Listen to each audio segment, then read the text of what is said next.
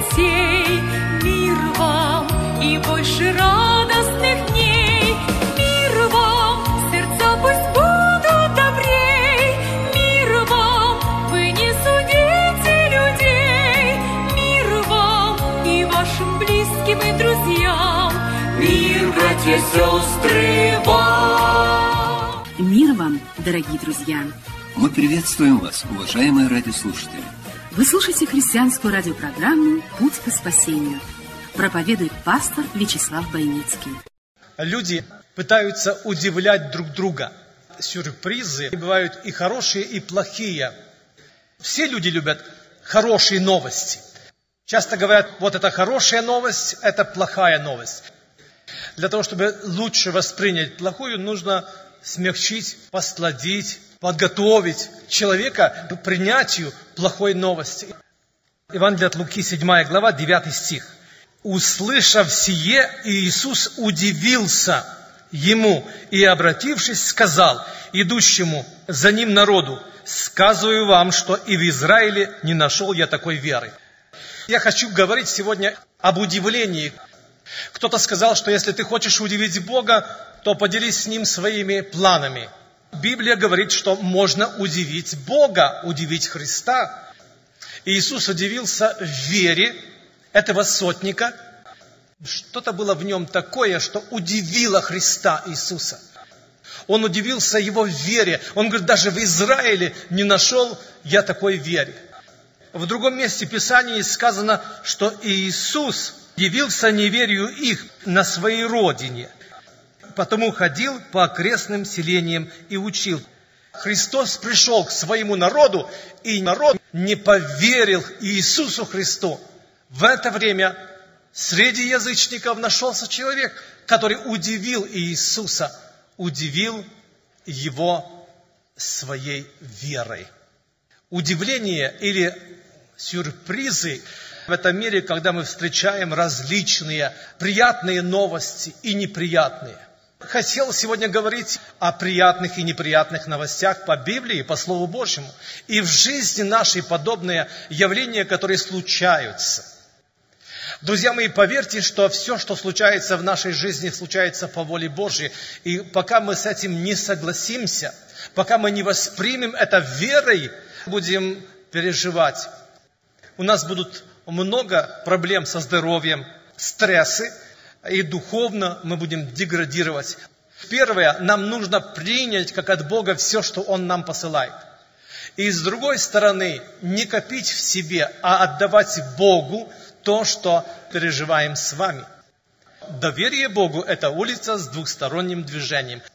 Когда мы принимаем все от Бога, хорошее, плохое, неприятно, но принимаем – Иов говорит, разве только хорошее, приятное нужно принимать от Бога? То есть, когда мы принимаем от Бога и неприятные явления и вещи, проверяется наше христианство. Если мы принимаем только хорошее, только сладкое, так поступают неверующие люди, так поступают и язычники. Они благодарят за подарки, вежливое внимание к ним – они всегда вежливы, когда с ними вежливо люди поступают. Это человеческая сторона, но никак не духовная, потому что духовный человек должен не только за доброе благодарить Бога, но и за неприятное. Насколько мы способны слышать и принять Слово Его. Люди пытаются сегодня в современном мире удивлять людей. Есть такая известная книга рекордов Гиннесса. И чтобы попасть в эту книгу, стать известным, удивить кого-то, люди по всем отраслям пытаются проявить себя, рекорды ставят. Но есть книга жизни. И через послушание и веру в Иисуса Христа верующие люди могут попасть в эту книгу. Это книга жизни. Не в книгу рекордов Гиннесса, а в книгу жизни. Боящиеся Господа говорят друг другу, пишется памятная книга о боящихся Господа. Пишется книга жизни.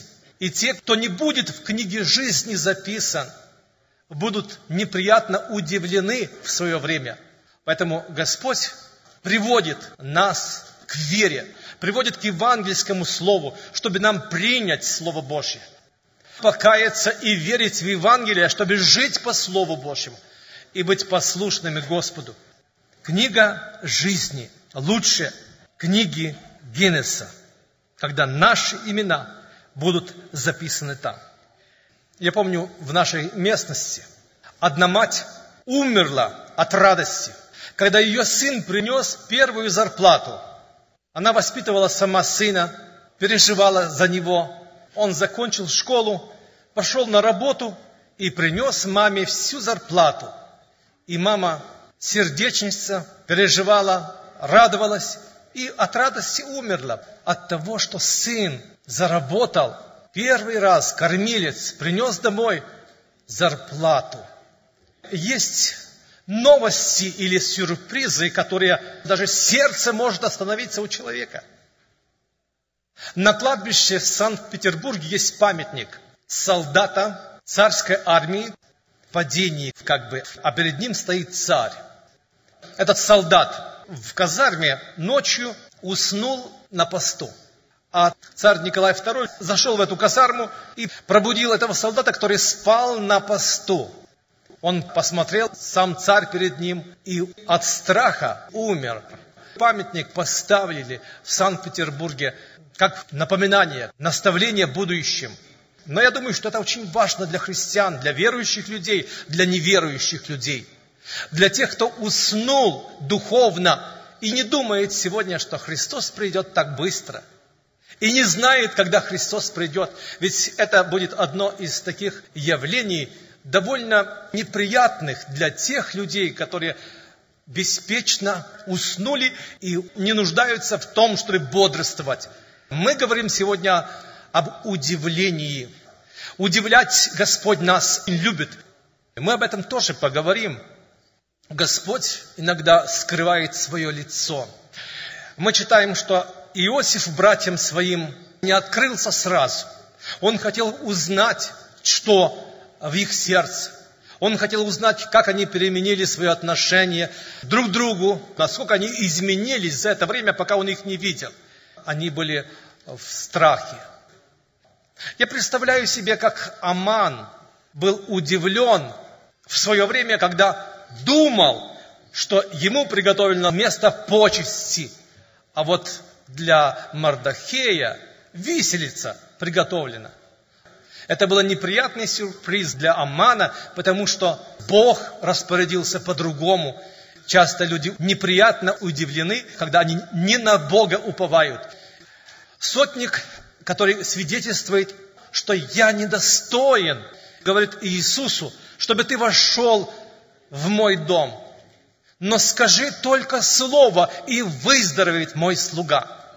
Вы знаете, что удивило Христа? что этот человек настолько верил Слову Божьему, если бы мы так верили Божьему Слову, друзья мои, когда мы читаем Библию или Евангелие, сотник верил Божьему Слову, и это Слово вошло в историю, оно удивило Христа. Христос удивился, он говорит, я в Израиле не нашел такой веры. Точно так же, когда эта женщина прикоснулась ко Христу, хананьянка, Иисус тоже был удивлен. Вера этой женщины, она прикоснулась к Иисусу, нуждалась в Нем. Ты можешь прикоснуться к Нему. И другие могли бы сказать, да много людей сегодня прикасаются, много молятся. Неужели твоя молитва будет особой, выделенной из толпы? многих людей, которые обращаются к Богу. Да, твоя вера спасет тебя. Господь готов принять тебя и слышать, услышать твою молитву. 14 глава Иоанна написано, что да не смущается сердце ваше, веруйте в Бога и в меня веруйте. Друзья мои, даже в самых лучших снах нам никогда не пришлось представить, что нас ожидает за порогом смерти.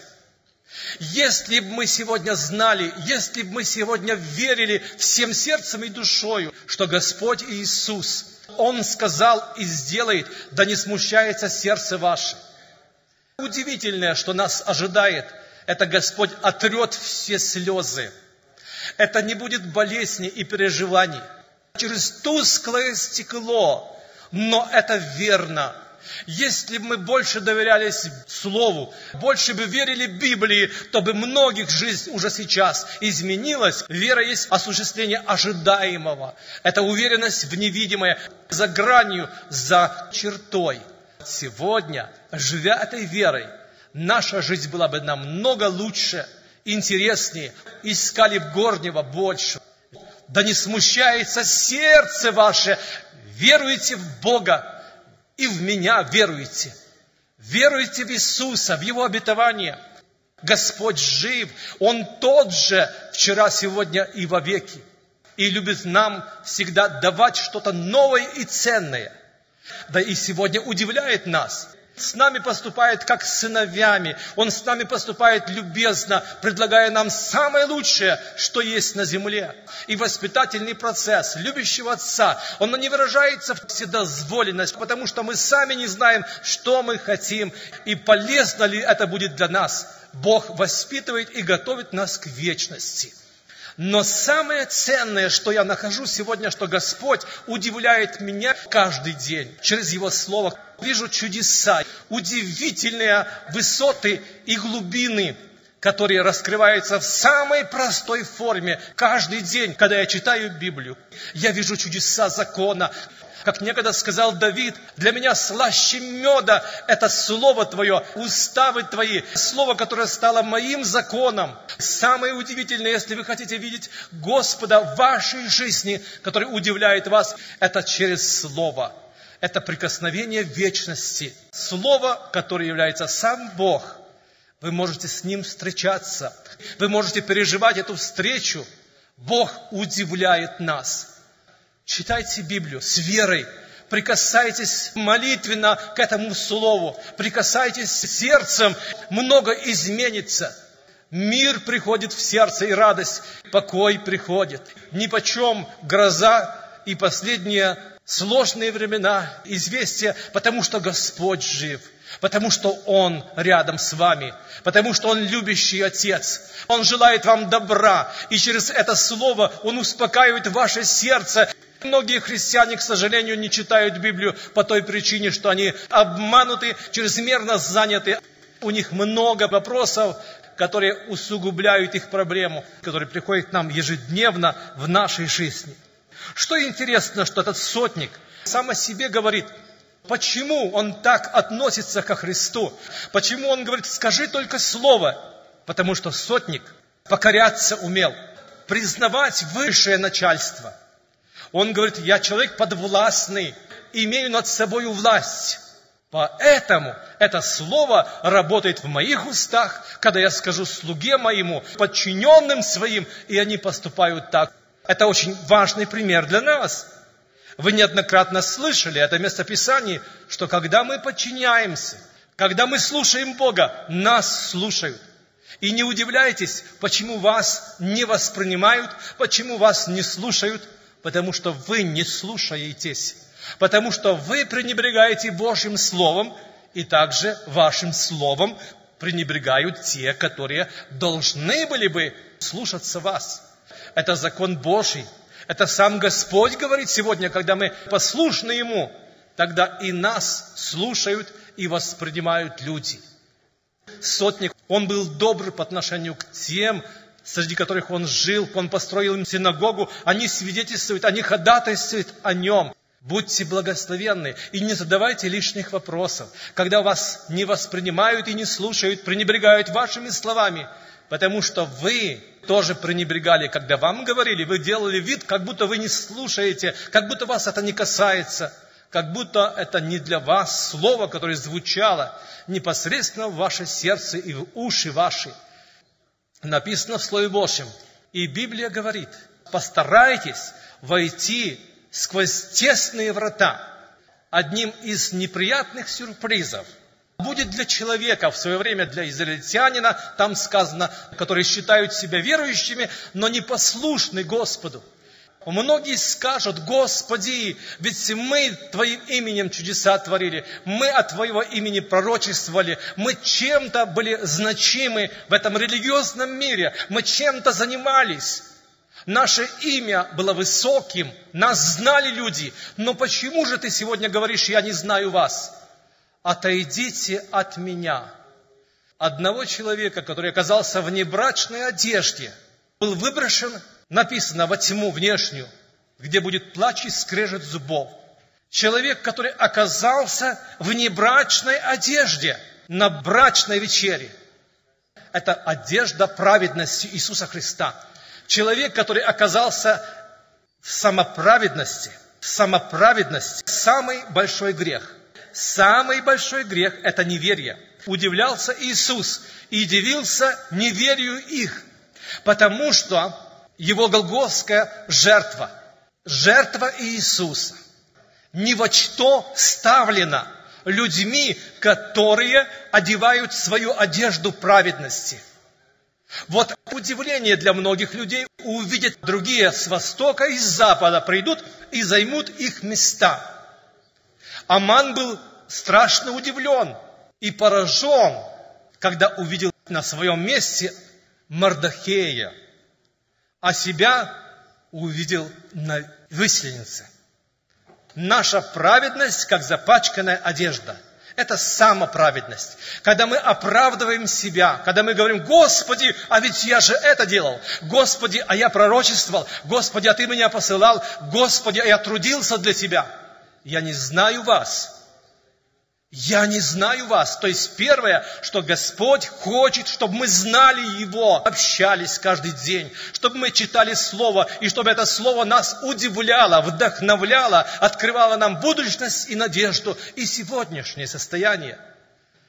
Так строго Христос поступил с человеком, который сам себя оправдывает, который пренебрегает голговским оправданием, страданиями Христа, Его жертвой – то, что Иисус оправдал нас через свою смерть. Это самое высокое, самое важное, друзья мои. Запомним это. Мое заключительное слово, последняя мысль. Самое главное для Иисуса, когда мы ценим то, что Он для нас сделал. Он нас помиловал как следствие принятой благодати. Мы способны миловать и прощать, не осуждать других людей, Фарисеи и книжники оказались в числе осуждающих, не принявших благодать Иисуса. Поэтому они осуждали других. Они были самоправедны. Друзья мои, наша праведность, как запачканная одежда. Господь хочет нас помиловать, простить, чтобы мы были братьями, чтобы мы были равными, чтобы никто ни над кем не возвышался, не надеялся на свои добрые дела, чтобы в конце концов не быть неприятно удивленными, что так произошло. Сегодня Господь говорит, я хочу помиловать тебя. Прими мою праведность. Прими мое спасение. Достаточно тебе моей благодати. Это самое высокое, что есть на земле. Познал Господь своих. Моисей, я тебя знаю по имени, то, о чем ты просил, я сделаю. Я не знаю вас, Знает ли нас Господь? Знаем ли мы Бога? Мы можем Его знать через личное общение. Слово «личное общение» говорит о встрече, говорит о слове, которое мы имеем через Него. Слово «личное общение» говорит больше, чем о знакомстве, говорит о нашей жизни с Ним. Им живем, движемся и существуем. Мы Его переживаем, им хвалимся, радуемся – о нем возвещаем. Для меня жизнь Христос, а смерть приобретение. Для меня жизнь Христос, а для тебя. В устах ли твоих Христос? В мыслях ли твоих Христос? Каждая клетка твоей жизни пропитана живой верой в Иисуса Христа, когда ты им живешь, когда о нем радуешься и им утешаешься. Да благословит нас Господь чтобы нам удивляться большим откровением, которое Он готов нам дать через Свое Слово ежедневно. В ожидании, Господи, сегодня Ты меня будешь удивлять Своим Словом, сегодня Ты будешь говорить моему сердцу. Кто ожидает, тому придет Господь. встану рано и буду ожидать, как лань желает потоком воды. Так желает моя душа к Тебе, Боже. Будьте подобны ожидающим, людям ожидающим. Сегодня Господь готов нам дать многое, вечности еще больше. Он любящий Отец, не хочет, чтобы мы уповали на свою праведность, на свои дела, на свою значимость, на свои погоны в этом мире. Будем уповать на Господа, будем друг к другу ближе в страдании, в скорбях, в переживаниях друг за друга. Это и есть наше христианство, это и есть наша жизнь. Я вас всех призываю к тому, чтобы мы анализировали свое сердце, призываю к молитве.